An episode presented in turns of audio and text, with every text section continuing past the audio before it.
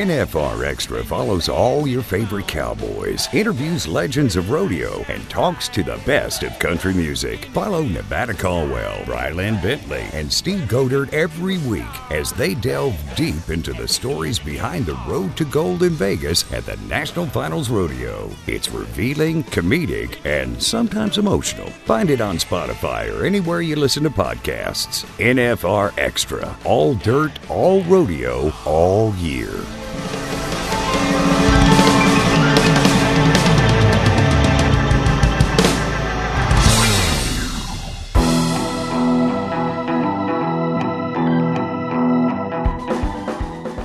NFR Extra, episode 59, is all country music from Compton, California to the streets of Nashville, all the way up to Alberta, Canada. Steve, how you doing, man?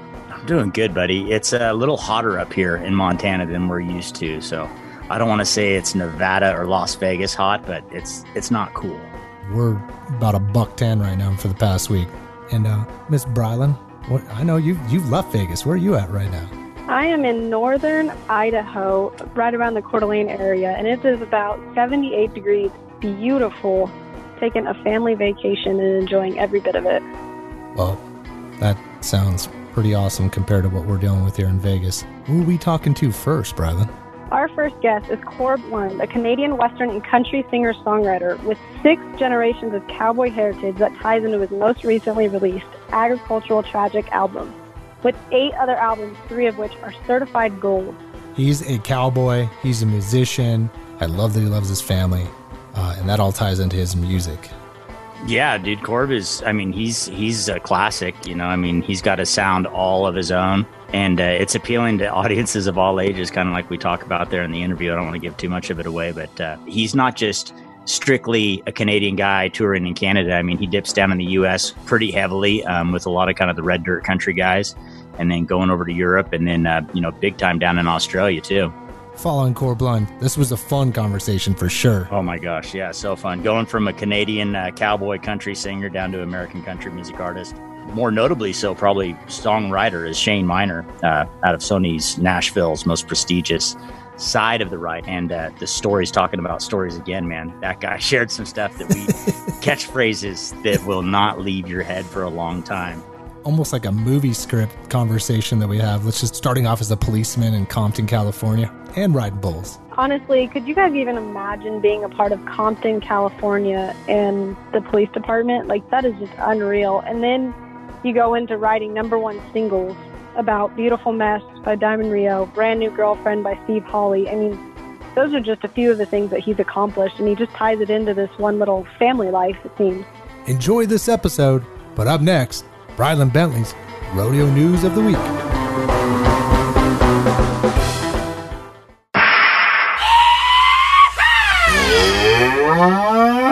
This is Brylan's Bull, the rodeo news of the week.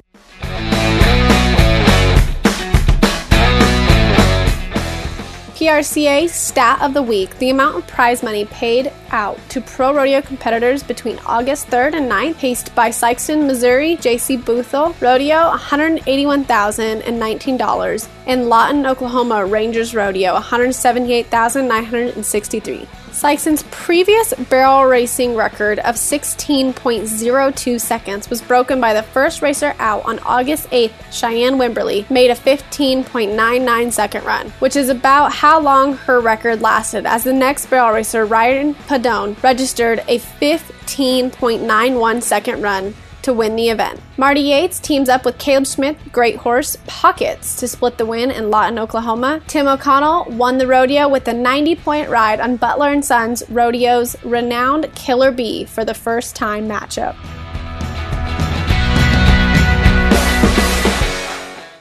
Looking to rope in some news and features you can't find anywhere else?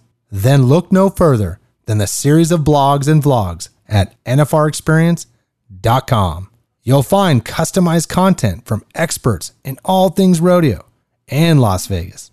There's the NFR Insider and Stock Blog with Susan Kanode, Hurley's Hotspot and Heart of the NFR with Brian Herbert, The Road to the NFR with Mr. Dale Brisby, NFR Experience with Patrick Everson, and the Junior World Finals with Jack Nowlin.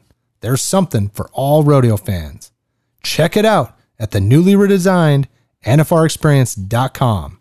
This is the NFR. This is Vegas. Hi, this is Tuff Hedeman, four time world champion bull rider, and you're listening to NFR Extra.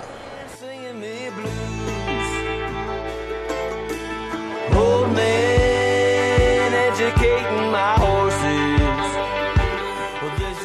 A rural Albertan hailing from the foothills of the Rocky Mountains with a long family lineage of ranchers and rodeo people. Corb Lund is about as authentic as they come. He has been known to filter a range of cowboy themes, past and present, through his unique lens.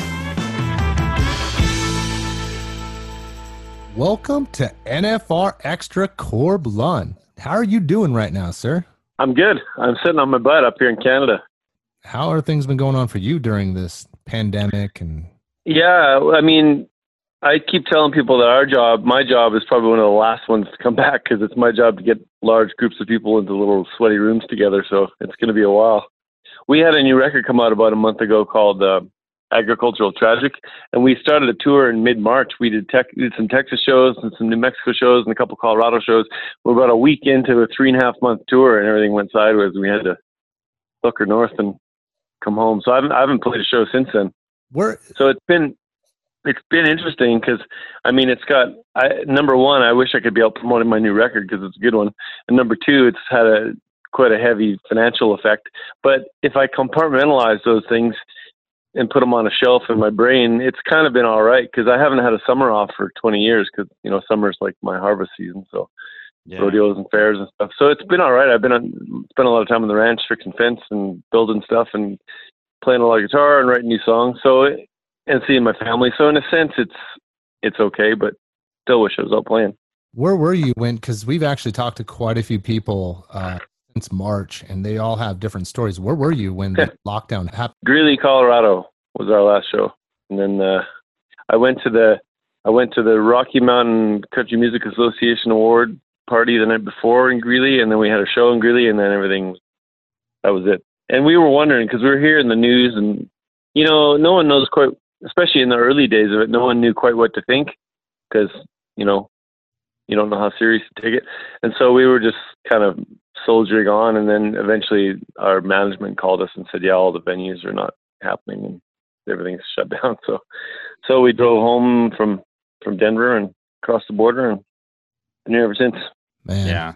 That's crazy because looking at on your website for the tour dates too, a lot of your shows, Seattle, Portland, you know, I mean, you're kind of you'd have been in the the epicenter from all that stuff. That's true too. Yeah, yeah. I'm not sure. Might be kind of nuts playing Portland right now. yeah. A lot of crazy stuff happening all at once, isn't there? Corb, let's get to know you real quick. This country music industry, where did it all start for you? well, I grew up. My my family, both sides of my family, are both ranch people and rodeo people, and they came up from Utah about 120 years ago. Both the Lunds on my dad's side and the Ivans on my mom's side. They were ranching down there. So, um, yeah, I that's my background. Um, and grew up riding steers and bulldogging in high school and all that stuff. And then about high school, right around right around 15 or 14, I started listening to rock and roll music, and and I never really. Uh, no one in my family plays music. I I just um, sort of, and I always thought, you know, when you're a kid, you just think whatever you do is normal. I, I thought cowboy stuff was normal. Everyone did it. As it turns out, there's a lot of people who find it, ex- you know, pay big money to go to a dude ranch because they find it exotic. But I, you know, it's just nor- it was just normal to me. So I found uh, I found the world of music really fascinating and exotic. And I was in a rock band for about nine or ten years in my twenties. But partway through that, I started writing western songs and realizing that I could play all those old Marty Robbins songs I grew up with. So yeah, by the time I was in my mid to late twenties, I was kind of tr- transitioning over to to uh, western music. But spending a decade in a kind of a weird, crazy rock band was kind of good for my songwriting because in that world, you're encouraged to be as you know, find your own sound and be unique and find your own angle on everything. And sometimes in country music that's the case, but often, often, especially on the radio, you're you're kind of encouraged to be the same as everybody else, kind of financially. So um, I think that if there's any kind of a uniqueness or, or quirkiness to my style of Western music, I think it comes from blending in a little bit of um, you know rock and roll abandon, especially when it comes to lyrics and stuff like that. Like I my my stories are I, I wrote a lot of story songs, and they always have most of them have kind of a twist in them. So that's kind of, and I've been doing it ever since. I I feel it's it's been really cool in terms of uh, the rodeo uh, shows that we play because uh, you know I my mom and dad both both competed and my grandfathers and some of my cousins still do and I I did a little bit of high school rodeo stuff but nothing serious so it's been kind of neat to to to come back around full circle and and be involved in the in rodeo world through music again. Would you like ride or compete and then like hey after the after party Corb's also playing in the band? No, no, I was too early for that. Like when I was when I was in high school, I didn't I wasn't real serious about it, but when I was um in high school, I wasn't really playing music yet. I was too was just barely starting to, so I wasn't I wasn't to the point where I could sit around and play for people at that point. That didn't come till later. It's been kind of cool. I've become pretty good friends with Ned Ledoux, so fun Nice. swapping stories swapping stories with him because our uh, in fact, you know, I was talking about being at the Rocky Mountain Country Music Awards in March when the tour ended. We were there because we wrote a song together about our dads called "Dance with Your Spurs On," and we won the uh, Songwriter of the Year award for that deal and out of Denver, which is pretty cool. That's super cool. But yeah, That's a but those guys have become really good friends. I never, I obviously never get to meet Chris, but but yeah, Ned and Will and Cindy, great people. So what kind of you mentioned Marty Robbins and then you know obviously Ned Ledoux and Chris, but what kind of inspiration did you have musically growing up as far as developing you into an artist? Well, a big a big one around here is Ian Tyson. You know, he only he, his ranch is only a couple hours from us, and so he's Yeah. he's one of the big, uh, one of the, well probably the biggest Canadian cowboy singer and one of the biggest cowboy singers period songwriters. Yeah. So Ian's been a big influence, and he he was always a hero of mine. But I've got to know him real good over the years. We've we've toured together and recorded together, and it's been really cool getting to know him. He's getting up there. He's he's 86 or 87 now. He's he's toughing out the plague on his on the ranch, bitching. Uh, yeah, that a boy. Oh no, I, I mean, I met, I, I had an opportunity to meet him, uh, I, like ten years ago or so, and it was right after, or, or not that long after he had, I guess, vocal cord surgery or something, and it was kind of a shock to grow up listening. You know, I mean, I'm a big Ian Tyson fan myself, and then you meet him in person after that, and he's, I mean, his songs are still amazing, but it just a little bit different delivery. Yeah, well, he's improved a lot since then. Like he he got to the point where it was, you know, I, I saw the whole process, and you know, he was a great. He's always been a fantastic vocalist, right? Yeah. And then when he got when he got injured his his vocal cords, it was down to like he he, he called it ashes. He said he, he'd open his mouth and nothing but ashes would come out. But it was like a one or a two out of ten. And then he got surgery, and it got it got much better, back up to almost how he was before. And now Yeah. it's it's deteriorated a little just because he's getting getting older, but but it's um it's much better than it was at the at the point where you probably saw him. Well, that's great. He's, I mean, he's an incredible, incredible singer, songwriter, artist to go. But what kind of inspiration do you have? Like, where do you find the, you know, kind of your flow for writing music? Um, you know, on the road? Is it at the ranch or? Yeah, it comes in it comes in different places. I, I read a lot about uh, our family history and, and Western stuff and and my ancestors. I've got a I'm lucky. I have, a pretty interesting cast of characters in my in my background to, to write about. But yeah, a lot of family stuff and and um, in terms of the the process of it, I get ideas all the time, like driving or just walking around or anything. So you get in the you get in the habit of writing those down. Yeah. And then when it's time, and those can come on the road or or not or home anytime really. And then when I get home and it's time to get to work, then I get get out my recorder and my notebook and and start playing with it all and seeing where it all fits together. Kind of. My songs, I know a lot of guys that and girls that write songs in an afternoon. I my process is different. I usually have ten or twelve songs on the go, and they take me some of them months, some of them years to write. If I'll see, uh, instead of a lot of people sit down for a few hours in the afternoon and write a song, I'm more apt to sit down in the afternoon for a few hours and, and chip away at six or eight, just a little bit incrementally, because it takes I don't know, it takes me a long time sometimes to get the lyrics how I'm happy with them. So occasionally I'll bang one off that's that's real quick, but usually usually it takes a while. It just has a lot more passion to it. I mean, if you're not, you know, if you're all hardwired to produce it within, hey, I'm going to give you eight songs today. There's more of a kind of a, I don't know, it just to me it loses that art side. Well, you can't. Yeah, you can't force it. I mean, there's times when I mean you can, but there's times when I know there's the right line out there and it just hasn't come to me yet, and you just have to wait for it sometimes. Like you, you can sit down and like I've got the work boy, I've got the country boy work ethic and everything. I put in a lot of time. You can you can polish things and and work on them, but you can't force the ideas to come. There's no way to do that because you no one really knows where ideas come from. They just appear in your brain, right?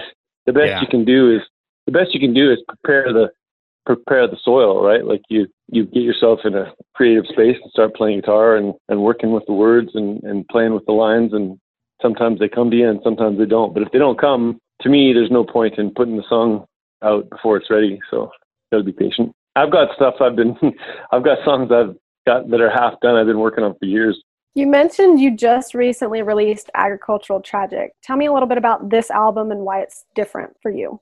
Yeah, it's first starting with the title. The title is just kind of jokingly what I've been calling my my genre for a while because we don't quite fit. We're sort of a cowboy band. We're sort of underground country and sort of Americana and sort of roots. There's all kinds of name names for non-radio country music, but we don't quite fit in any of them. So I just decided I'd make up my own genre and call it agricultural tragic.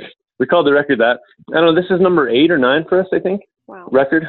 Yeah. And I, it's been five years since our last one. I got, I got to a point where I was kind of out of gas. Like I just didn't really have, because I'm always trying to find new angles and new. I don't want to repeat myself, you know, Yeah. with the music or the lyrics or the stories or any of it. So I was kind of lost. I was. I went for a couple of years. I didn't really get much written at, at all. And then um, I don't know what happened, but me and the guys in the band got a second win a couple of years ago and ended up writing more than we've ever written before, and rehearsing more and spending more time on the recording. And, and so, yeah, most most of our audience that's heard it agrees it's one of the better ones. So that's Oh, pretty man. cool. The only thing, cra- the only thing crappy about it is we can't get out there and play it. I, I tell you, it's funny, man. My uh, my son is five years old, and to hear a five year old running around town, you know, singing "I like old men making my whiskey" is it's pretty comical. So it's getting out there, man. But yeah, it's it's awesome. Next time you ought to name one like a super positive money making because that agriculture tragic fell right into 2020, man. yeah, no kidding, eh? Yeah. I wrote a couple songs on the record with a friend of mine. Her name's Jaida Dreyer. She's the one that sings that duet with me. It's called uh, "I Think You Ought to Try Whiskey." She didn't write that one with me. She wrote um, she wrote "Raining Horses" and she wrote a one called "Horse Horse Pour" that's not out yet. That that horse pour is not out yet. No, we recorded it. We're gonna put it out later. Yeah, we've got. um But yeah, she's uh, she she does uh she she shows horses. She does she does uh, Western pleasure stuff. She's pretty successful at it, and she's also like um she's kind of a she's quite a successful Nashville songwriter. She's written a lot of songs for I think she's written for Luke Bryan and and Reba and a bunch of people. But um she's an old buddy of mine, so so we uh we did some stuff together. Do you collaborate with more individuals from Nashville, though you're up in Canada? Not a whole lot. In fact, most of my collaboration collaboration is is with with friends. I've tried. There's a song or two on this. Like I wrote one called Louis L'Amour with Dean Dillon, who's who's George one of George Strait's uh, main songwriters, and that was kind of cool. But I don't do a whole lot of that. Mostly, mostly I either write on my own, or if I do write with a friend, it's more or a person. It's more have to be a buddy of mine. It's pretty weird. Do, you- do, you- do, you- do any of you guys play music or? Yeah, I, I play it on my phone, and that's about it. Fair enough. But it's it's really kind of for me. It's kind of strange, like the way that they do songwriting in in the, in the you know the mainstream industry in, in Nashville is they you know they book a book a, a room for 2 p.m. or 10 10 a.m. and you go in there with coffee and meet somebody you never met before and write a song. I find that really difficult to do. It's really you have to be for me. I have to be really comfortable with the person I'm hanging out with because it's kind of it's it's very naked writing tunes because you're throwing out ideas off the top of your head and you're yeah it's so I, I have better luck with my buddies. You know, I was telling you, I, sometimes it takes me years to write write a tune. There's this, there's this one off, off my well five years ago called um, Bible on the Dash.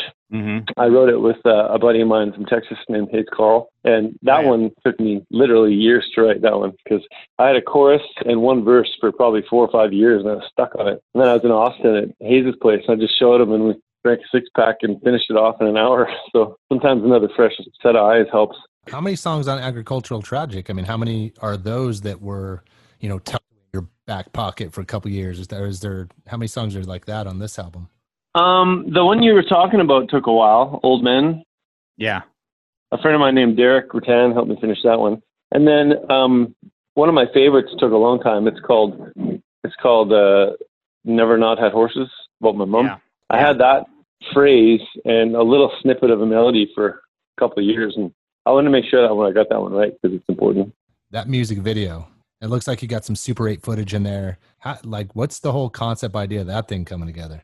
It's just pictures of mom. Like the the song, the song itself is, comes about because she she grew up on our family place in in the Rockies up here on on the ranch, and and um, I don't know. I want to say three or four years ago, she had to put down the last couple of aging ponies on the place, and we were waiting for the vet. And it was a pretty sad day, obviously. We're waiting for the vet to show up, and she just kind of looked at me and said she's never not had horses. Like from the moment she was born till that moment, she had never not had horses. So uh, I was, and I've been I've been I w- I've been wanting to write a song for mom for a long time, and I've written a bunch of about my dad and my uncles and grandpas and stuff, but I'd never quite found the right angle.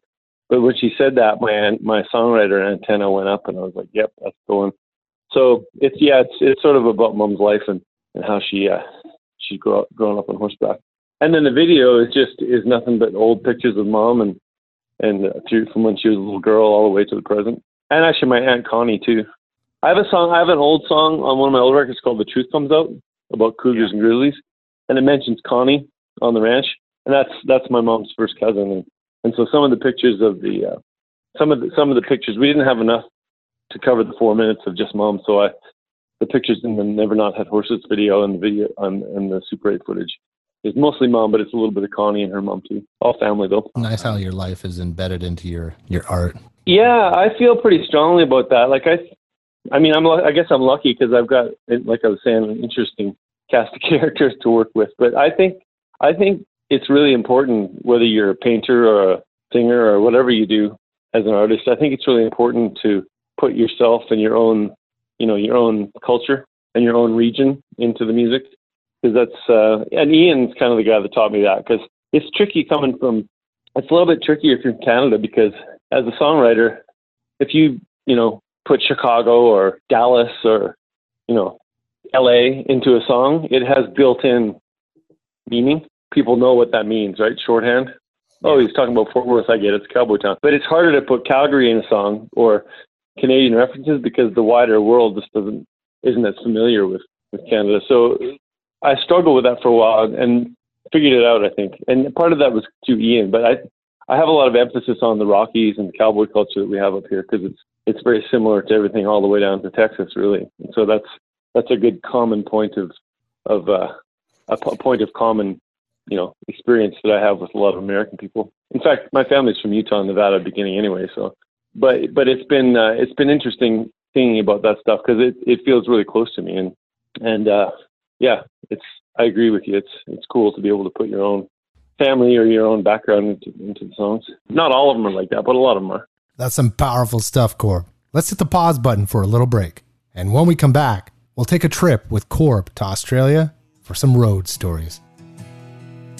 Well, she's never not had horses.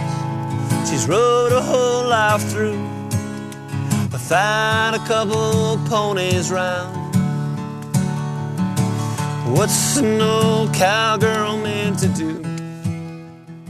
Each year at Cowboy Christmas, more than a quarter million country western shoppers mingle with NFR contestants Flint Rasmussen and the best junior cowboys and cowgirls in the world. There's no place in sports where your rodeo heroes find time to meet and greet their fans 9 to 5 every day. Cowboy Christmas. It's shopping, live music, rodeo, and so much more. Book your reservations and find out more at NFRExperience.com. Cowboy Christmas. It's all here. Hello, everyone. This is Benje Bendele, Wrangler National Finals Rodeo Music Director, and this is NFR Extra. Well, gin sounds kind of risky, babe. Oh, but whiskey makes me cringe. Yeah, but whiskey makes you frisky, babe. How much to my chagrin? I think you ought to try whiskey, babe. Well, I think you ought to try gin. I think you ought to try whiskey, babe. I think you ought to try gin. We are here with Canadian roots country singer songwriter Corb Lund. For Lund, honoring the past has everything to do with sharing lessons learned and stories heard on his family ranch in Alberta, Canada. Uh, just as far as you're talking about singing about Canada and you know Alberta, and how does that make you travel? Get it to where now all of a sudden you're over in Australia or you're over in Europe, you know, singing to, to, to fans about that stuff. How did that come about? I kind of think that if you're if you're honest about it, I think people pick up on even if they don't understand everything you're singing. I think they I think they pick up on the honesty of it. I always use an example of like being a teenager and listened to listen to Bruce Springsteen, and he's he's singing about you know the New Jersey slums, right? Which is completely foreign to me, but because he's so authentic about it, I got it, and it made you know there's a universality that comes out of it. Same as the Eagles singing about Southern California, which is totally not my lifestyle, but so I think that happens if you if you're if you if you're honest and authentic about what you're singing about, and people can tell that it's really you, they'll find a spark of interest in it, even if what you're singing about isn't what their life is like. So yeah, the, the I mean, one thing that's kind of cool is, and it doesn't really apply in Europe, but in Australia and the states and up here, we have a, a pretty a pretty hef, a pretty healthy rural rural audience. A lot of the Yeah. Aussies that come to see us are from Queensland. They're ranched in there. So whether whether we're in the states or up here or or down under it, a lot of the audience is, is people who are, you know, rural people or ag ag people, country people, cowboys. So they have that in common.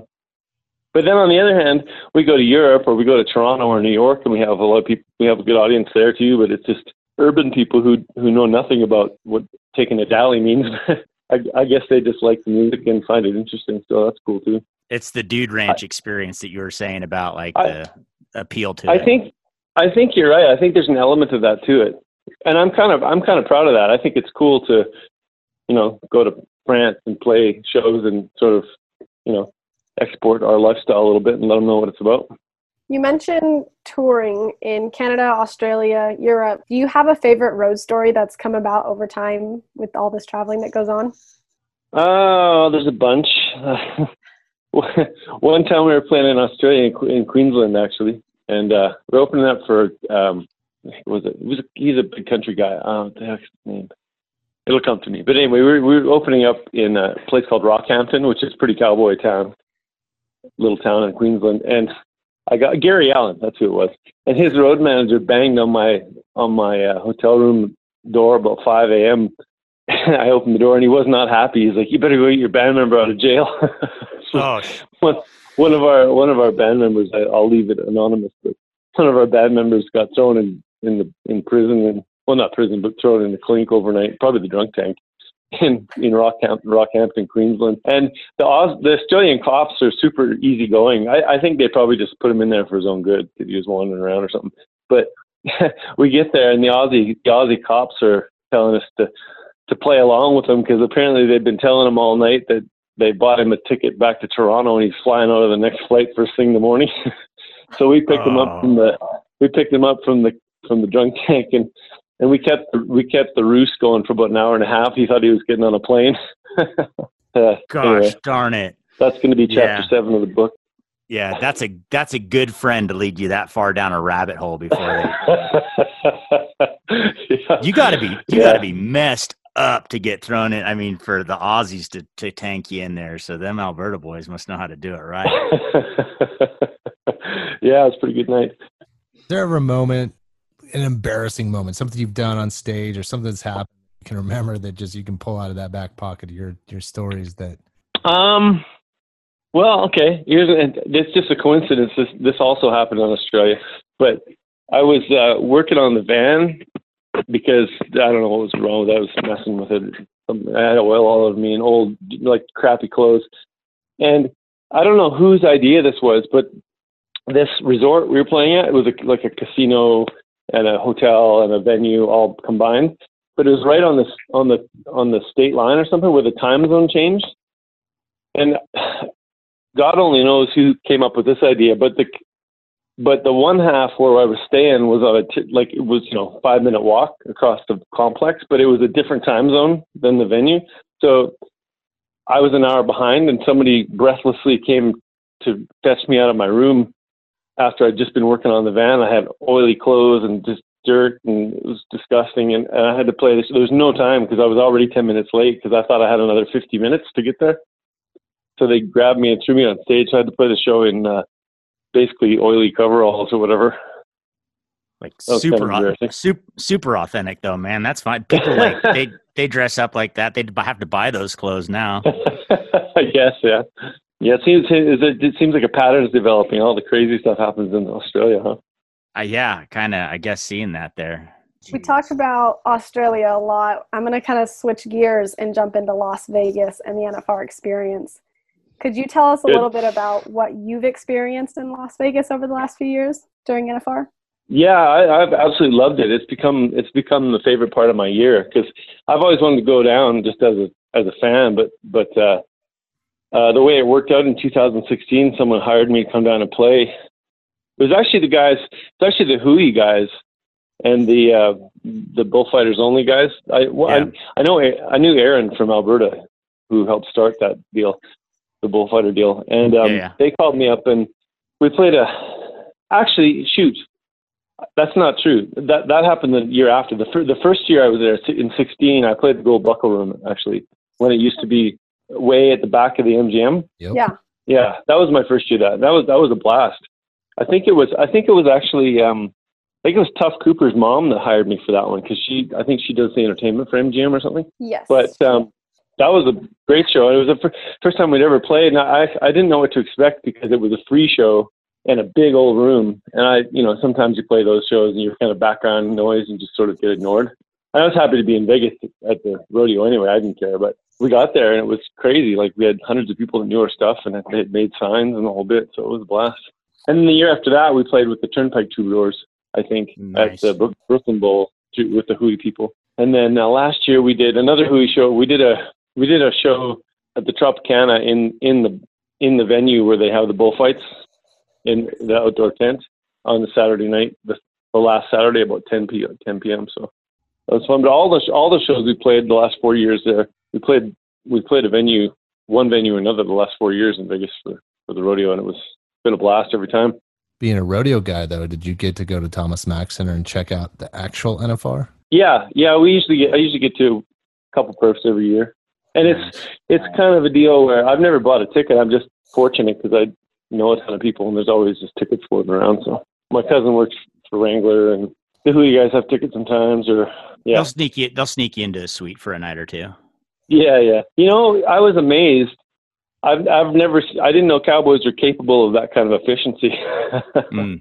Just the way they run that show is is amazing. Like I I couldn't believe it looks like a highlight reel. It's uh it's very impressive how how tight they run that ship. Speaking of running tight ships, when you're in Vegas playing, do you keep it pretty serious, or do you kind of have like a miniature Australian version? No, I usually have some fun. I, I usually try. I usually go down for the whole ten days, and we only we usually play at one or two nights. So the rest of the time, I'm schmoozing around. It's fun.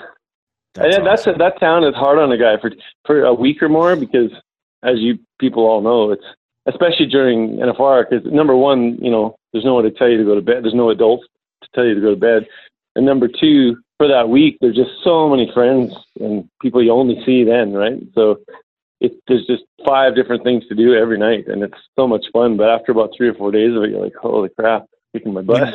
Yeah, when your nights and your days all blend together. it's really something, you know. I'm sure you guys have experienced it. After about three days, you just have to take a time out. It's about right for our survey for people to say what they come down for is that three days because man, You know what the hell of it is?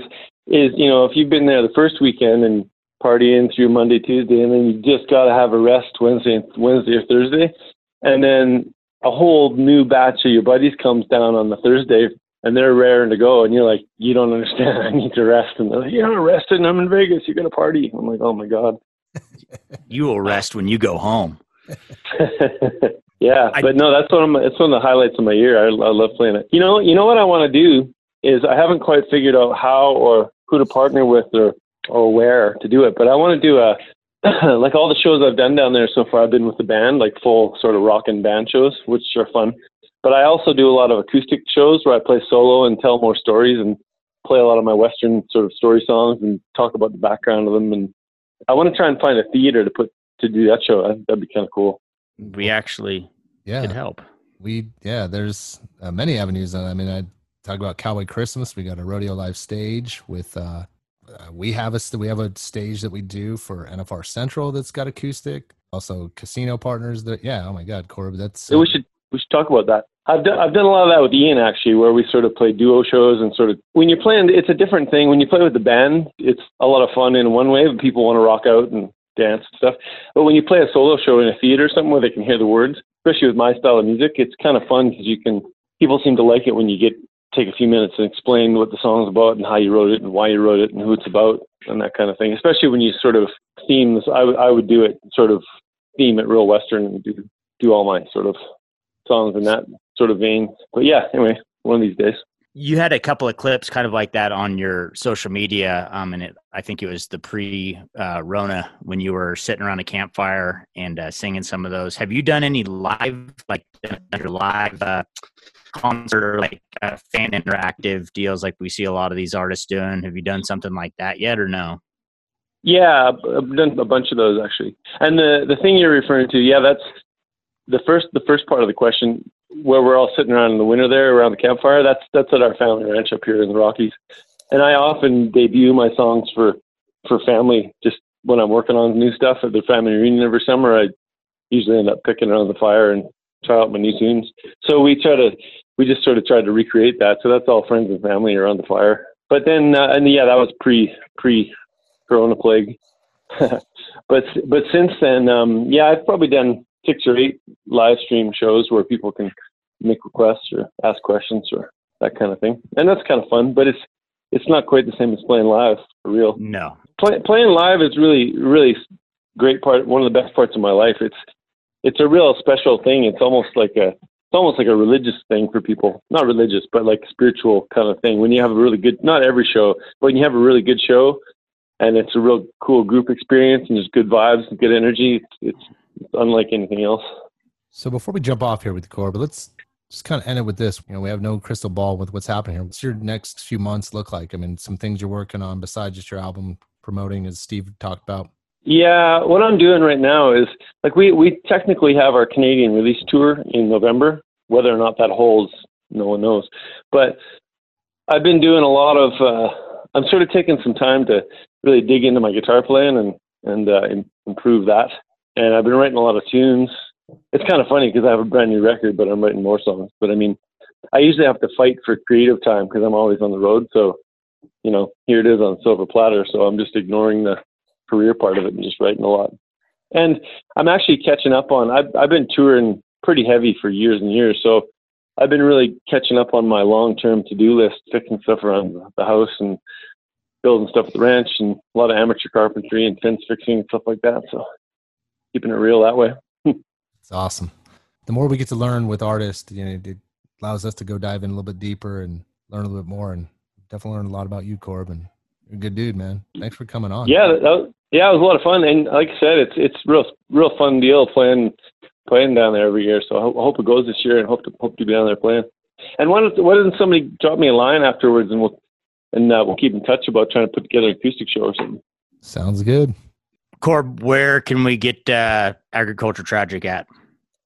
Uh, yeah, Agriculture Tragic new record just came out. It's everywhere. It's on iTunes, Spotify, and it's ever YouTube, everywhere. I'm on Instagram and Twitter. I'm on. I'm, I'm everywhere. I think you can get it. You you can get vinyl too. You can order mail order vinyl from our website, which is corblund.com. But it's uh, it's available for streaming on all the major platforms thank you for coming on, man. This is uh, fantastic and nothing but uh, great success for you. And seems like you're blessed with what you got going on. Yeah, thanks for the time, you guys. Good to talk to you. I'll, let's have a beer when the smoke clears. Agreed. Yes. Awesome, man. Appreciate you, Corb. Thank you. You bet. See you guys. Thanks.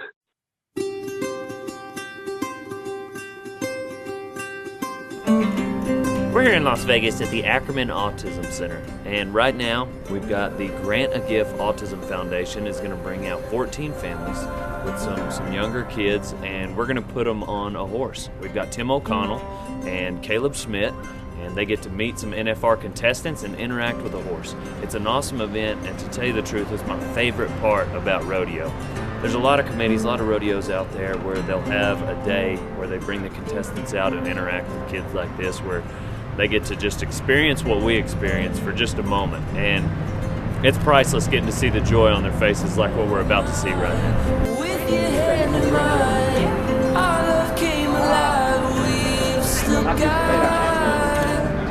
The rest of our lives,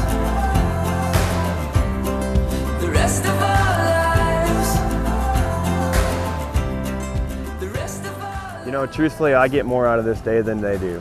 This is uh, an opportunity to give back to the, the community of Las Vegas, but really to give back to kids in general. You know, I, I remember when I was a little kid and I would take part in these things and I'd get my heroes to come and they'd get to do that. And I don't know if it meant as much to them as it does me, but it, it sure gives me a lot of pleasure to give back to these kids. And this is honestly my favorite part of the week is giving back. I have two two occasions where I get to give back to kids, and they're my two favorite. This is my third year doing this, and I'll do it as many times as they ask me to do it.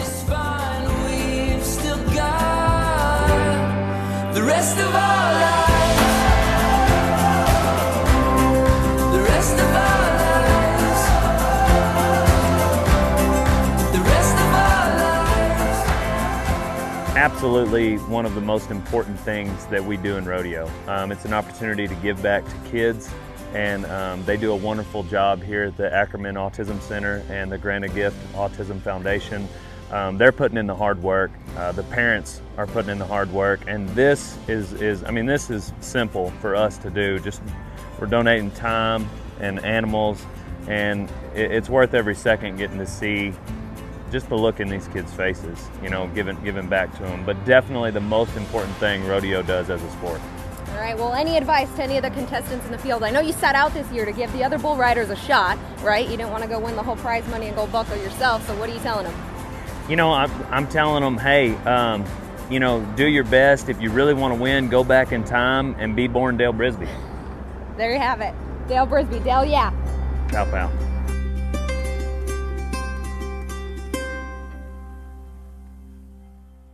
Do you need a dose of social, a dash of insider info? Then the National Finals Rodeo Social Network is set up just for you. Get updates, insight, unique content, and much more on Facebook, Twitter, Instagram, and Snapchat. You can find us at Las Vegas NFR. And be sure to use hashtag WranglerNFR on your posts and tweets. There's something for all rodeo fans. This is the NFR. This is Vegas. Hi, I'm Louis Messina, and you listen to NFR Extra. Cause I'm a slave to the habit, slave to the habit, chained to the way you do that thing you do. If you're a country music fan, you've heard Shane Minor, even if you didn't know it was him. He's written songs for artists ranging from Kenny Chesney's Live a Little to Diamond Rio's Beautiful Mess. He joins us today on NFR Extra. Country music songwriter Shane Minor. Welcome to NFR Extra. Well, thanks for having me. This is great. It's good to be here. Shane, we uh, before we started recording, we were kind of talking a little bit about some some times and some places. Uh, but how did you get involved in the music business? Let's see, the music business. I grew up. You, you mean like in music itself, or just the business of it, where I'm at now? Well, either one. Give us just a little background of how you know of how it led to where you're at now. I grew up just loving music. My mom played piano. I grew up in church, obviously, um, singing as a you know little guy, four years old, and about twelve years old, growing up on country music.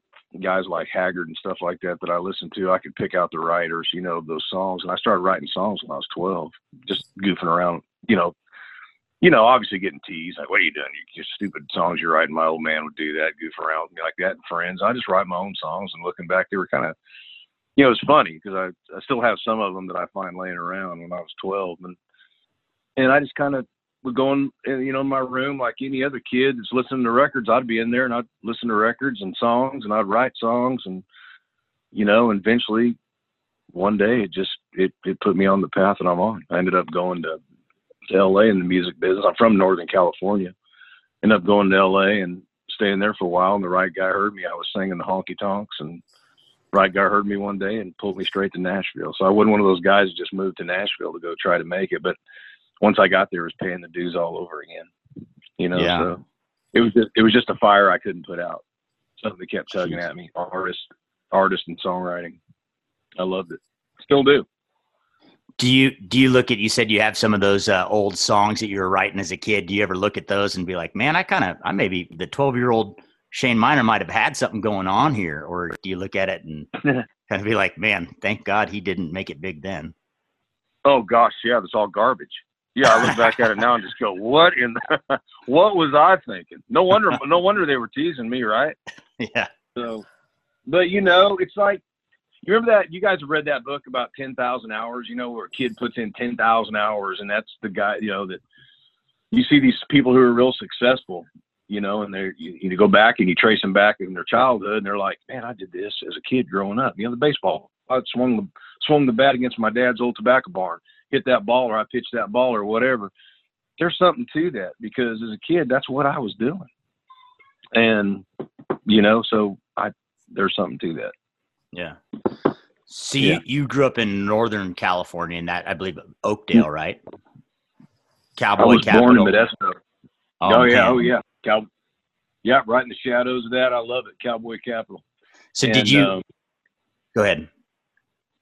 yeah, no, I was saying, yeah, that's exactly where I grew up. Glad I did. It was, you know, what a what a great place to grow up. So did you ever get into like cowboying or rodeoing or anything in there, or were you just kind of doing your own thing and and writing songs and picking guitars? You know, I was. I started out in junior rodeo. Um, my dad rodeoed back in the day, and I started out. I think my uh, first junior rodeo, I was I don't know eight years old, eight or nine. I can't remember.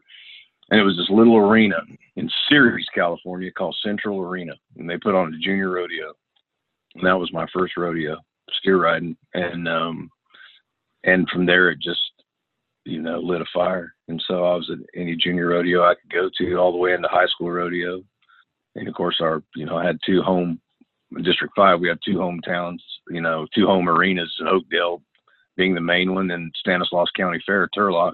That was our home arenas, you know. So um, grew up riding high school rodeo there, and just you know make, making friends that I still talk to today, you know, and it's just it was in my blood from just like the songwriting was. I loved rodeo, but there was a place in my life where the road there was a fork in the road, and and uh, I'm thankful for both of them. I'm thankful for my rodeo years growing up. It really formed me and who I am. Nice, yeah. The old District Yeah. Five, the the big dogs down there in Oakdale, California. What uh, and and that was there was there like a, a you said that fork in the road was that just man I'm gonna be a bull rider I'm gonna be a songwriter or, what was that fork? You know what? Y- Yeah, and you know what? And it was, you know, I kept, you know, I was, when I was going through the permit phase of PRCA, you know, I was I was up there, you know, I was riding with guys like you know Brett Leffew and Brian Clancy and all the guys and Gary Germain and Gary. I was staying up at Gary Leffew's house a bunch, and you know, we went way back and and uh, both came from you know rodeo families, and me and Brett, you know, and and um, you know, and I, I was being, I was, it was a tug of war in the heart because to be honest with you, I was really good at one thing and I was okay good at another. And the okay good was bull riding. I was good enough, but never had that trigger that a world champion has. And I'm, a, I'm you'll learn this about me. I'm a realistic guy. I'll, I'll, um, you know, being around Ty Murray and those guys and, and guys I, you know, you know, that were heroes of mine and friends of mine. I just had a different. They had a different gear and they had a different talent, and I didn't have that gear. And I'm I'm cowboy enough and man enough to tell you that. And I respect those guys. So my my road led me right into songwriting, and it just it was almost like a God thing because I was at that fork in the road. I'm like, what do I do? I know I don't have that gear. I've won some, but I've lost more than I won. Truth. And all of a sudden, the door opened up for Nashville. It came to me, and you know the rest is history. Where did you start to figure out that you, you could you were feeling this writing part of it? Like, what what do you attribute that to? Where where like you you, know, you knew that the, the writers of the songs. Where where can you attribute to where your path started going with writing rather than rodeo? I just had I just there was things I you know I had to say. I wanted to say. I wanted to tell the story from my point of view. You know, so many of those um, musician poets, you know, that I grew up listening to. I wanted to be that. I wanted to tell my side of it. You know, I wanted to move. You know, you it's hard to move the world. You got to kind of do it a mountain at a time, and and that's kind of the way I looked at it. You know, I was like, well, you know, I'm gonna go out there and show people my heart through words and through artistry. Having a record deal, I ended up getting a record deal, and really wasn't the thing I wanted to do. And I loved, I love people, and I love performing. I've been all over the world doing it. I've, I've had a very blessed life, and fortunate. If I, if I left the world today, I, I've lived it. I honestly can say that. And writing has been one of the top top things that I've loved, and it's been a release for me. That's where you know rodeo was fun too, is because I had my buddies and the camaraderie. You know, we've all been out there, and so I loved being on the road. But being on being a songwriter too sent me all over the world on the road too. It sent me down in tr- in trenches, war, um, Bosnia Kosovo conflict. I was in foxholes with guys while the war was going on on a USO trip, covered in flak vests, singing songs to them that I'd written. And so I could never. It's it, it it was just a you know, it's fun. It's I guess I hope I'm saying that right. The fact that I got to express myself and say it in the way I wanted to say it it affected other people. So like, man, I know that song, and when I heard that song, I was here, and I'm like, you know, it makes you feel good as a songwriter. You know what I mean? Yeah. Yeah. My my, my you know, that, I think that was the payoff for me. Am, am I am I staying on point with you? Because it's it's it's a hard thing to it's it's like electricity explaining it. You know what I'm saying? Yeah, yeah, for sure. Experiences shape the heck out of an artist. I've found. Uh, art imitates life. light imitate uh, life imitates art. Where Right. do you know that you feel like you're writing a good song? Clearly, you've been doing this a while now. Where where does it? I just you feel it. Is it the story? Is it the lyrics? Is it the? I mean, what is it like when you know you're writing a good song?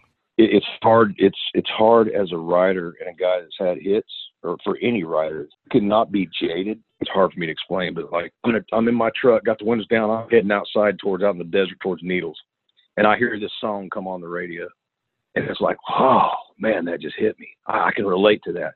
If you can, if you can reach that in a writing session when you're writing a song and you're not jaded, going, well, you know, so and so's not going to cut this. They're not going to do that because the way the music goes, there's too many people. They're not going to play this on the radio. No, forget that. If it's moving you and it moves you still and you're not jaded, it's going to resonate and move other people. And I try the best I can to not be jaded when I write a song. I try to be that guy with the window down in the truck outside of Needles, hearing that song for the first time and what I want to hear and what I think little Sally in Kansas City might want to hear or little Jimmy in Denver might want to hear. Does will they will they resonate with this? Will their thoughts be like mine? You know what I mean? Does that explain it a little bit? Yeah. How do you even get started on writing a song? Um, well, a lot of times it's just like ideas, like us talking. I'll tell you, I wrote a song with Luke Combs that he he's just he just cut the other day. I got to write with him today too. So since we're done here, Yeah. And sorry about great- sorry about your bad luck. Jeez. yeah, yeah, no, no, he's no, no, he's a and he's a great guy. He's he's he's an amazing guy. But but I remember I was this is a true story, and I haven't had a chance. So this is going to be cool for him. A buddy of ours, we all know Flint Rasmussen, right? Yeah. Flint, Flint and I were talking one day on the phone about some stuff he was going through, and I love him. Such an awesome man, such a great guy. I'm a huge fan of his. I mean, what a what a fighter, what a what an entertainer, what a great guy. And yeah, I don't want him. I'm sure you don't want me, you know, uh, you know, exposing his you know story, but you know what I mean. He starts telling me about man, something didn't work out with the relationship or whatever. I, of course, I'm laughing. I'm like, yeah, you and you and me and everybody else. You know, that happens to everybody. But when I got off the phone, I started thinking about, man, I've I've, I've broke a few hearts before, and I've had mine broke and kicked around too. And I just remember going, man, that was pretty cold, you know, that girl to do that. You know, I'm thinking about things that I'm looking back. Just stay with me. I'll get to it. I'm trying to answer your question. I'm trying to show you how my head works writing. So I'm sitting there having this conversation with myself like a total schizophrenic, not out loud. I'm not crazy. But in my mind, I'm sitting there going, okay, I see where he's coming from. And I've had a girl like that just break my heart and just cold hearted out of nowhere. Man, I've had beer that cold too. And so the, the thought came to me, uh, a beer almost as cold as you. And then I, I took, uh, I took that song into Luke and that idea into Luke and John Singleton. I, and he just cut it. It's called, it's called Cold as You. The beer almost as cold as you. So Flint Rasmussen talking to him, I came up with that idea on my, own, you know, just once, once I hung up. So you say once you hung up, so does that mean that he doesn't get any credit for like co-writing that with you or anything? He gets absolutely nothing.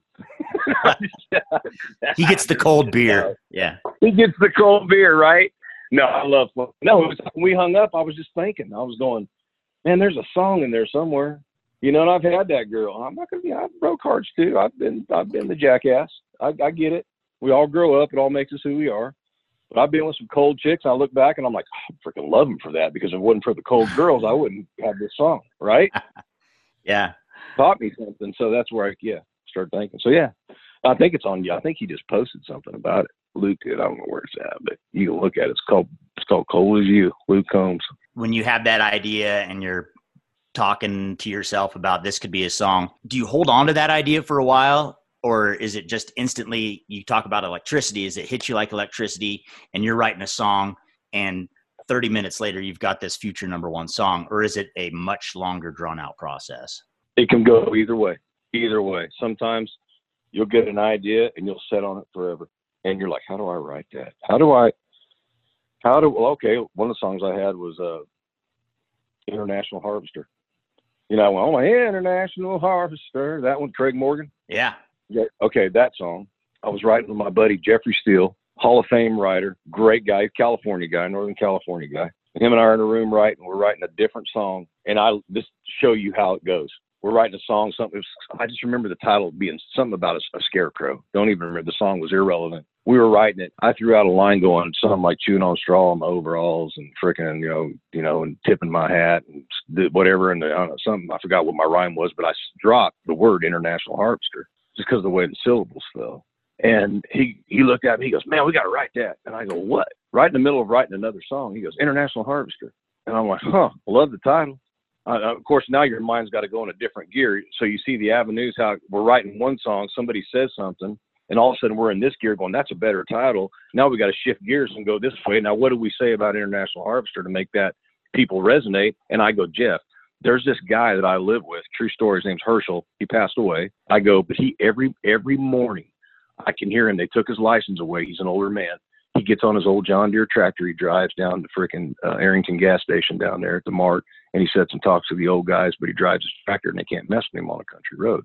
And I know when he's doing it because I can hear cars honking. Jeff started playing that lick, and I jumped in and grabbed my guitar, and he went three miles of cars laying on their horns, and I went, yeah, and I go like falling on deaf ears of corn. I said it, he just started laughing. We just rolled and wrote the song, International. Oh my god! That's how that's how that story came about. That's how that song. So it's just shifting gears. And that other song we never, we were writing, we never even finished. yeah, it's got to compensate one way for that creative mindset of you go here and you make a big hit, and the other one's like, well, maybe it was that's something we'll revisit. That's crazy, man. That happened twice with Jeff and I. We've had hits together, but the other one was the same way. We were writing a different song, and Jeff, we wrote a song. I'll never forget. It's called uh, uh, "Go to Bed Early and Stay Up Late." It's called "Stay Up Late." You, you get the hook on that, right? Yeah. So we're writing we're writing this we're writing the song, and we we go to lunch. We start early, and Jeff goes, "Hey Shano, uh, we keep writing songs like that. We can get brand new girlfriends." Goofing around, and I mm-hmm. let's write that. I got a brand new girlfriend, so we went to lunch. We came back wrote brand new girlfriend. The the early song we never even demoed it, but we went after we wrote brand new girlfriend, went and demoed it, and then you know a month later it was cut. You know, you were a police officer for a little while. Is there anything that kind of you pull from as being a policeman and things you said that kind of or that you've seen that, that go into your artistry? It's hard because where I work, and thanks for asking about that. It's it's something that you know I don't tell a lot of people, but I love policemen. I know we're living in a world today where they're hated, which is so sad, and and they're really messed up. But I I became a cop. I was I was work I was living in LA, and it was just to pay the bills. I was doing music. I had a little publishing deal, didn't pay me anything, and and I took a I went you know filled out a permit uh, application for the fire department. They put on a hiring freeze. Next thing I know. LAPD calls me and a recruiter, and I made no bones about it. I said, you know, I really don't want to be a cop. I love you guys, appreciate you. Well, I we want you. We don't want somebody that just, you know, we want you because you don't want to be one. And you learn, you know, you're not going to make decisions, bad decisions. You know, you're going to, you know what I'm saying? I guess I, I understood his psyche. I think so. He started telling me, I go, look, I'm, I'm a songwriter, singer, songwriter, and that sounds crazy. I still rodeo on the weekends, and of course, he wanted to hear all about that and ended up getting hired at the LAPD and went straight to Compton. Uh, worked a graveyard shift. A, worked a graveyard shift in uh, Compton and Watts for about eight or nine years. And yeah, I saw it all. I saw death every night. You know, Uh, it's hard to pull from that in in a song, country music, because I saw a lot of bad. I saw a lot of good too. You know, but I didn't see what it, what the world. I don't. I don't want to hate to go on because I music is the one that brings everybody together. I think um like what's what's the guy's name from Foo Fighters? David Kro- Kroll. What's his name? Kroll. You remember him? Yeah, exactly. David Kroll, right? Yeah. that guy said something amazing. He he said, you know what? Somebody asked me about politics one time. He goes, man, you can be left, right, or in the middle, but we come to these different hours. We all speak the same language. We just rock out and we enjoy songs, and that's the way I kind of look at it. You know, I mean, I'm a conservative guy, a God fearing. I love my family. I respect people's opinions, but right now, that's the exception, guys, more than the rule. I can promise you, because I worked in one of the most high-profile racial times in our country, and I never one time saw an officer go, "Let's do that because of the color of that man's skin." Never, I never did. I never did. So, you know, it it's tough, and there's a lot of good people in the ghettos down there in the projects and the Section Eight housing that need help. They can't get out, and we were there for them. We were totally there for them, and some good people. So it was good to work in those areas, you know, and and um, taught me a lot. But it's sure hard to put in a country song with what you saw. You know what I mean? Yeah. You you know it's crazy too. You talk about that Compton is there is uh, a handful of guys from Compton and Signal Hill uh, that go up there. They kind of run with that flying U rodeo crowd, but bull riders and tie down ropers. And they did a documentary called Fire on the Hill, um, and it kind of highlighted that. And it's it's crazy because you would I mean, and I don't know, did you ever see like the guys on the horseback down there? Because that it seems like that's like something that actually happens that nobody would ever imagine that those two worlds would ever collide. No, I never did, but that's amazing. I want to hear more about it. Explain it to me. So there was a, I, I guess there's a, a stable, like a stable in the middle there of uh, somewhere in Compton, um, and it's on. I think that the the documentary is on. Um, it's on Netflix, but it's called Fire on the Hill, and it's you know it's you talk about just because of where you're born at doesn't mean you can change your life, and that there's these guys that, uh, like I said, they're bull riders and and um, you know they kind of live that cowboy life and the rodeo lifestyle but they're from the heart of compton. And it's just it's like how did you even get in here? Like it's just and this stuff like you said the stuff to where you know they're just out hanging out and a tragic thing happens and lives change instantaneously. Wow, that's amazing. I've never heard of that, but that is that's incredible. I'd love to see that. That is so awesome. Yeah, I mean, we tried. You know, we tried to help them. Um, matter of fact, alive the most besides good partners out there. 15 homicides a week, drive-bys, 12 Crips and Bloods, and the guys really kept me alive sometimes were, were the Crips and the Bloods. So it's just on how you treated people. If you treated them with respect, they treated you. You're both in a tough situation, working a tough area, and it's not what the, it's not what the news portrays. It's not what the movies portray. It's not that. It's it's uh, real life, and and but you know, you know, people commit crimes and then and vicious ones, and they need these guys. These policemen are good people, and, and I'm sure they're bad ones. And the ones that are, they don't need to be. Get them out. Be done with them. Yeah. But I never saw it, guys. I never did. Man, Shane, from patrolling Compton as a police officer to writing country music, you are not short on experiences. Let's stop here for a quick breather, though. And when we return, we will talk about music influences from the 70s and the 80s, NFR, and Monty Hawkeye Henson.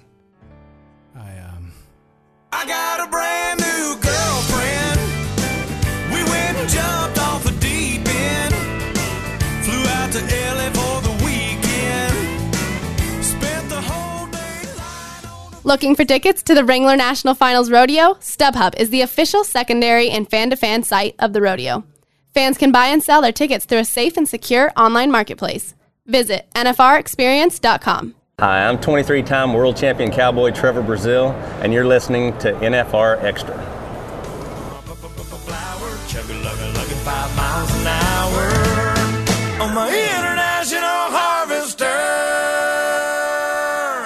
We are hanging with American country music artist Shane Minor.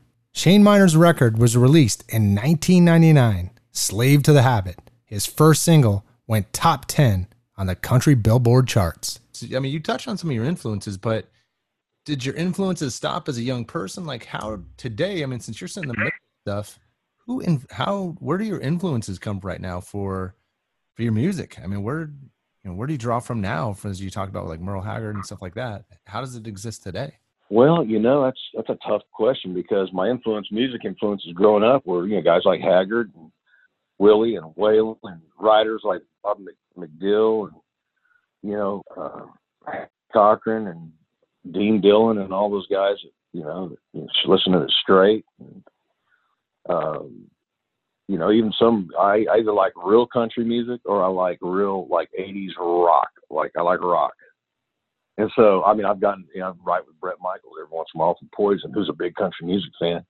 And so I know it's totally polar opposites, but it's fun because to watch, you know, how the lyrics kind of cross over and to watch the way people think. He thinks more like, I think Brett and those guys think more like cowboys than they do rock and roll guys.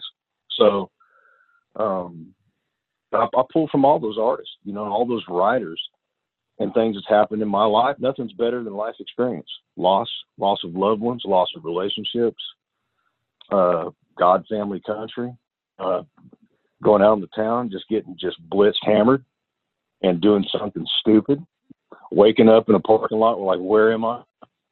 You know what I'm saying? I mean, I'm just telling you the real stuff that nobody wants to talk about, right? Yeah. No, I don't know what you are saying.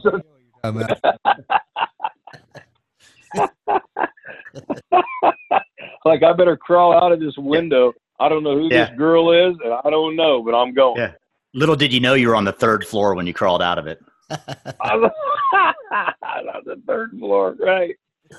so, you know, funny stuff, man. Just seeing just just life, life is your what you pull from life, and watching these other buddies of mine make stupid mistakes. You know, I I, and I picked and I picked the guys. Of, old you know, I picked brains of the guys uh, who are like icons and, and Hall of Fame songwriters. I got access to them. I go, man, tell me stories. I love stories.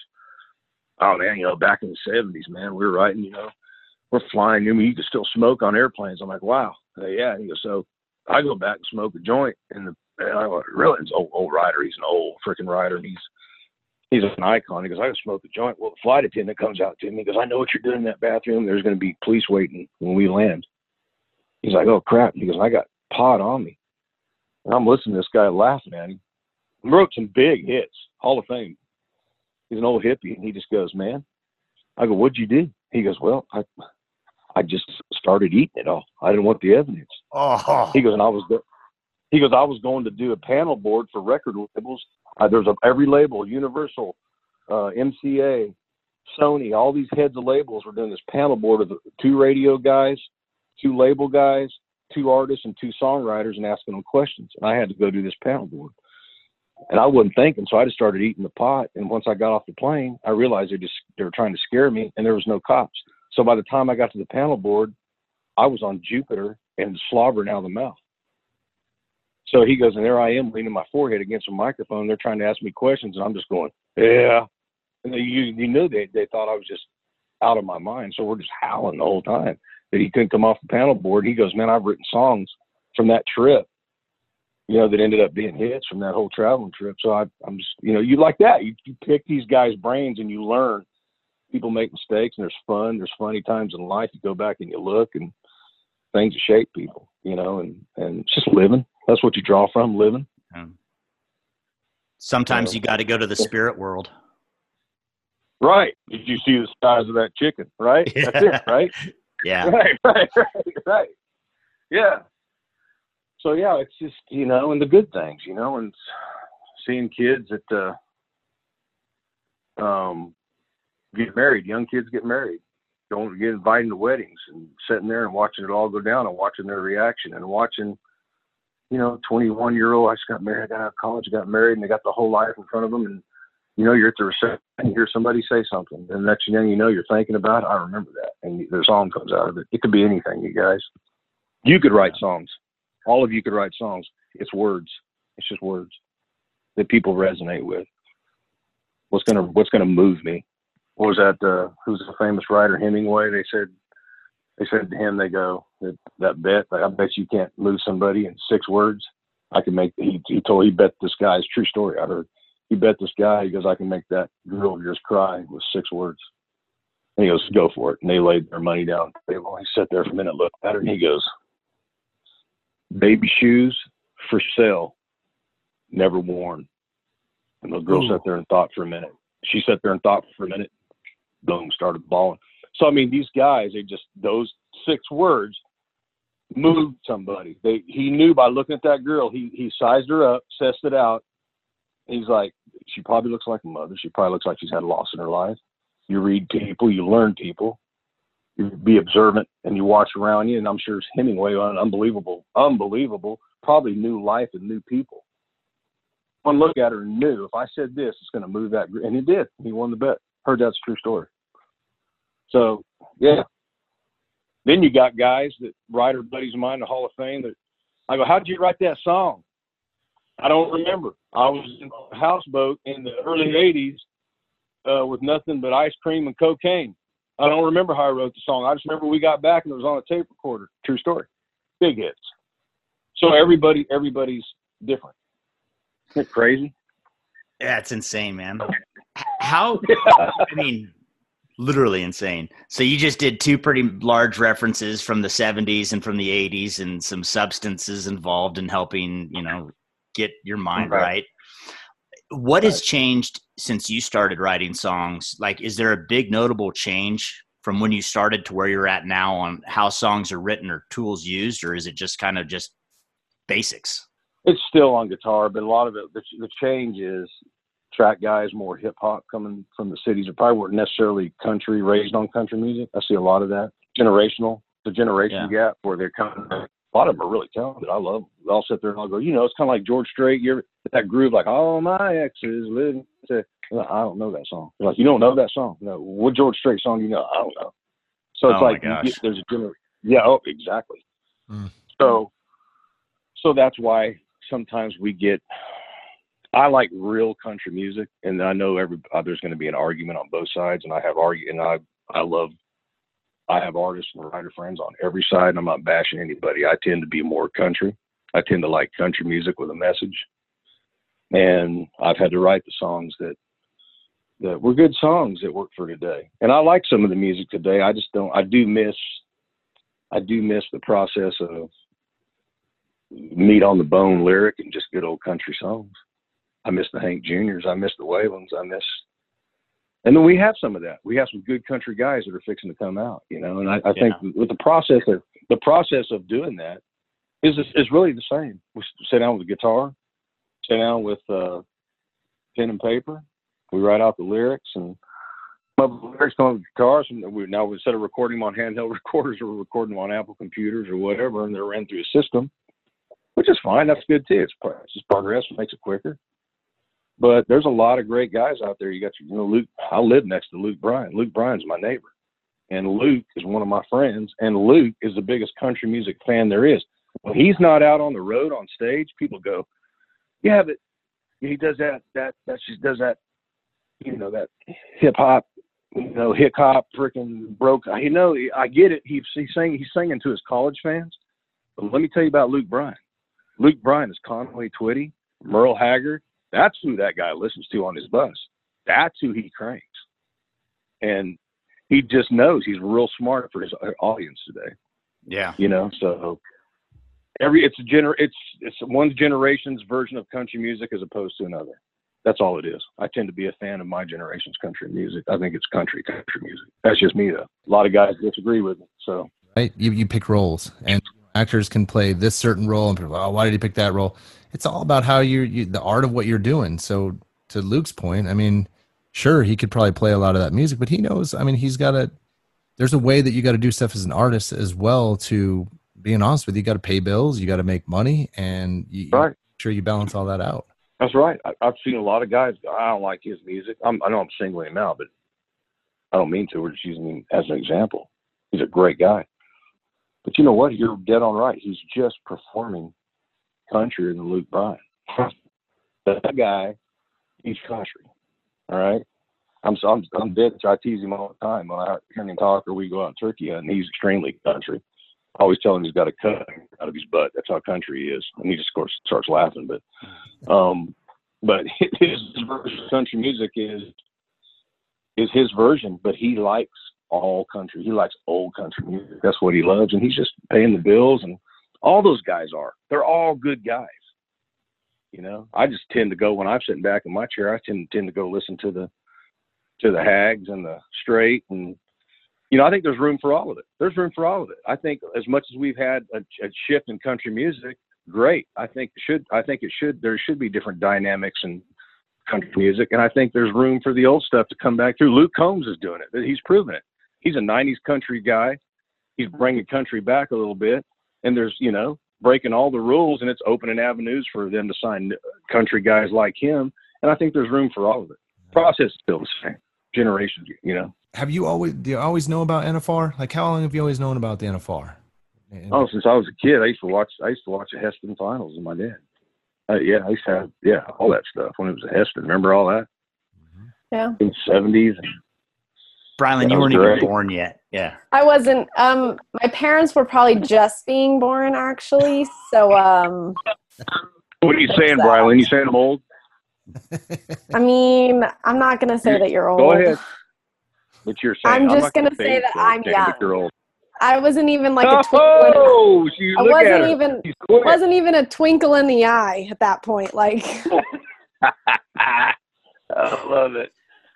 I was So- born in 68. 68 when I was born. So in the 70s, I can remember watching the NFR and it was sponsored by Hesston. And I want to say, I can't remember when they moved to Vegas. I don't remember. I remember it being in Oklahoma. 84? Yep. Okay, well, then when I was watching it, then it was in Oklahoma City, right? Is that right? Am I close? Correct. It's got to be Yeah. Oklahoma, right? Yep. Yep. So that's when I was watching. That's how far I go back watching the NFR and loving those That's guys, man. Watching that, watching those guys. Guys, man, look at what about that? Remember Monty Hawkeye Henson and those guys? I was a kid. I loved watching that guy, man. He had such attitude. I loved that. They- You yeah, know, there's there's that. there's not another Monty Hawkeye Henson. That dude. Well, I guess maybe Wade Sundell would be like the new version of Monty Hawkeye Henson.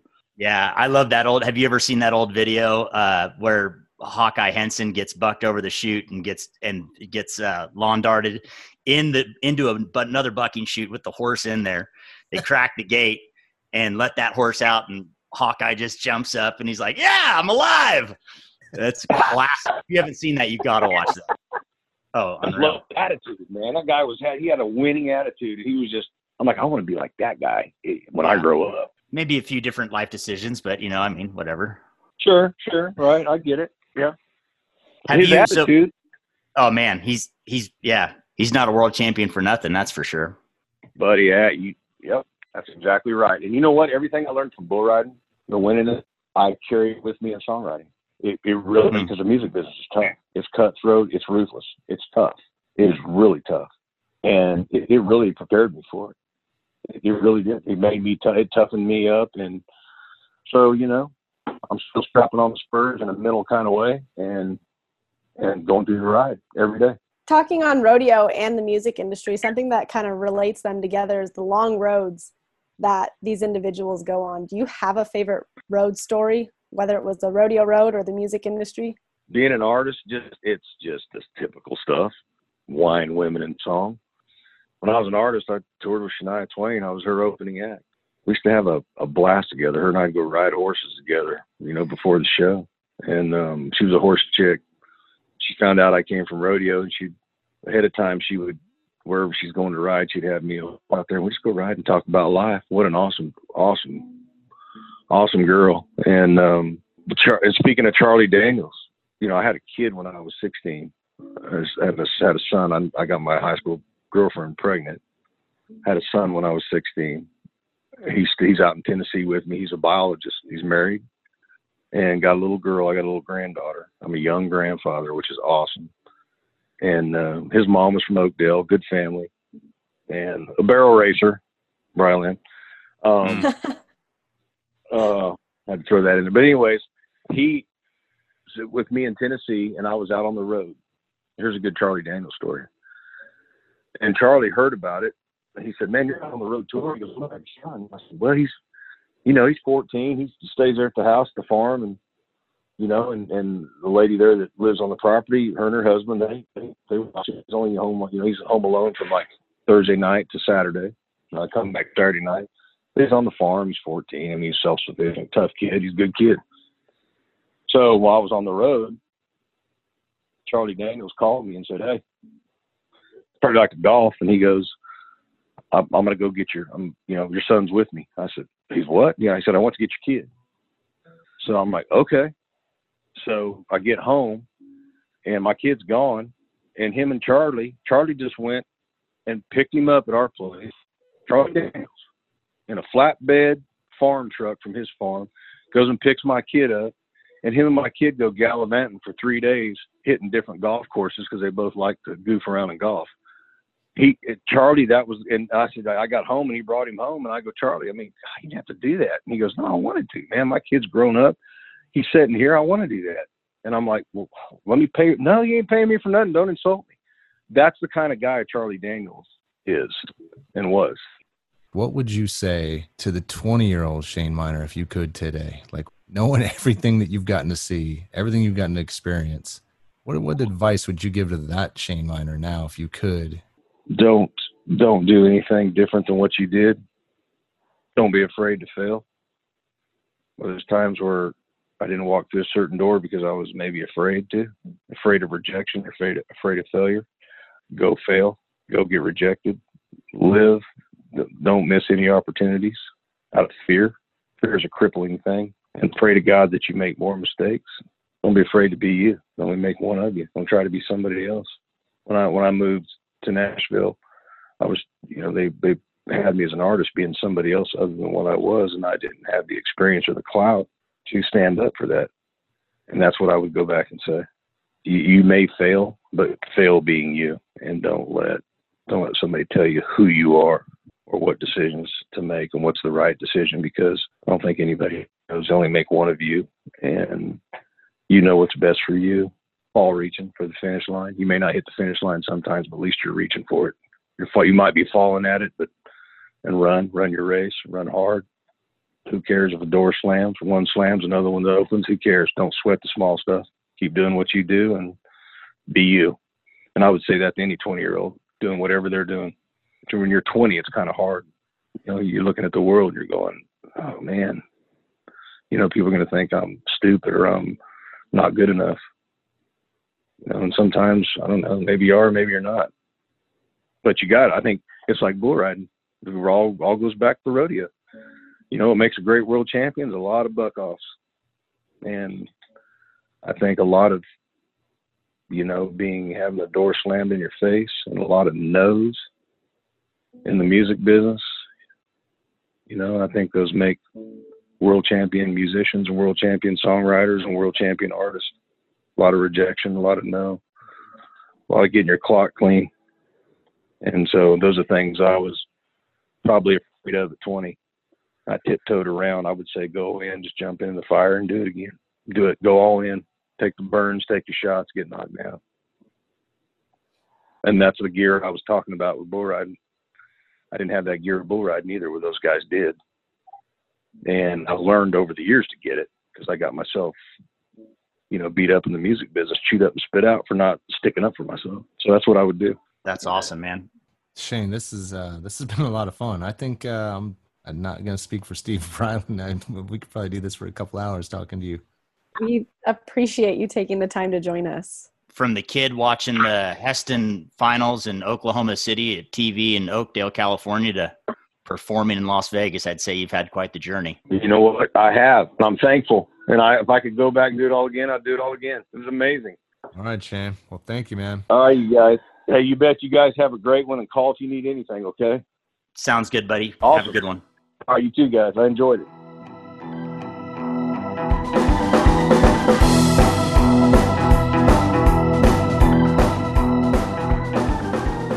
We want to thank Corb Lund and Shane Minor for joining us on NFR Extra today and sharing their stories. And stay tuned for episode 60 when PBR CEO Sean Gleason shares his experience of being the first professional sport association to hold live events since the coronavirus pandemic began on NFR Extra. Want to experience more of the NFR? Then visit NFRexperience.com. And we invite you to subscribe to NFR Extra on Apple Podcasts, Spotify, Google Podcasts, Stitcher, iHeartRadio, or wherever you're listening right now. If you like what you've been hearing on NFR Extra, we would love it if you gave us a five star rating and tell your friends how to subscribe. NFR Extra All dirt. All rodeo. all year.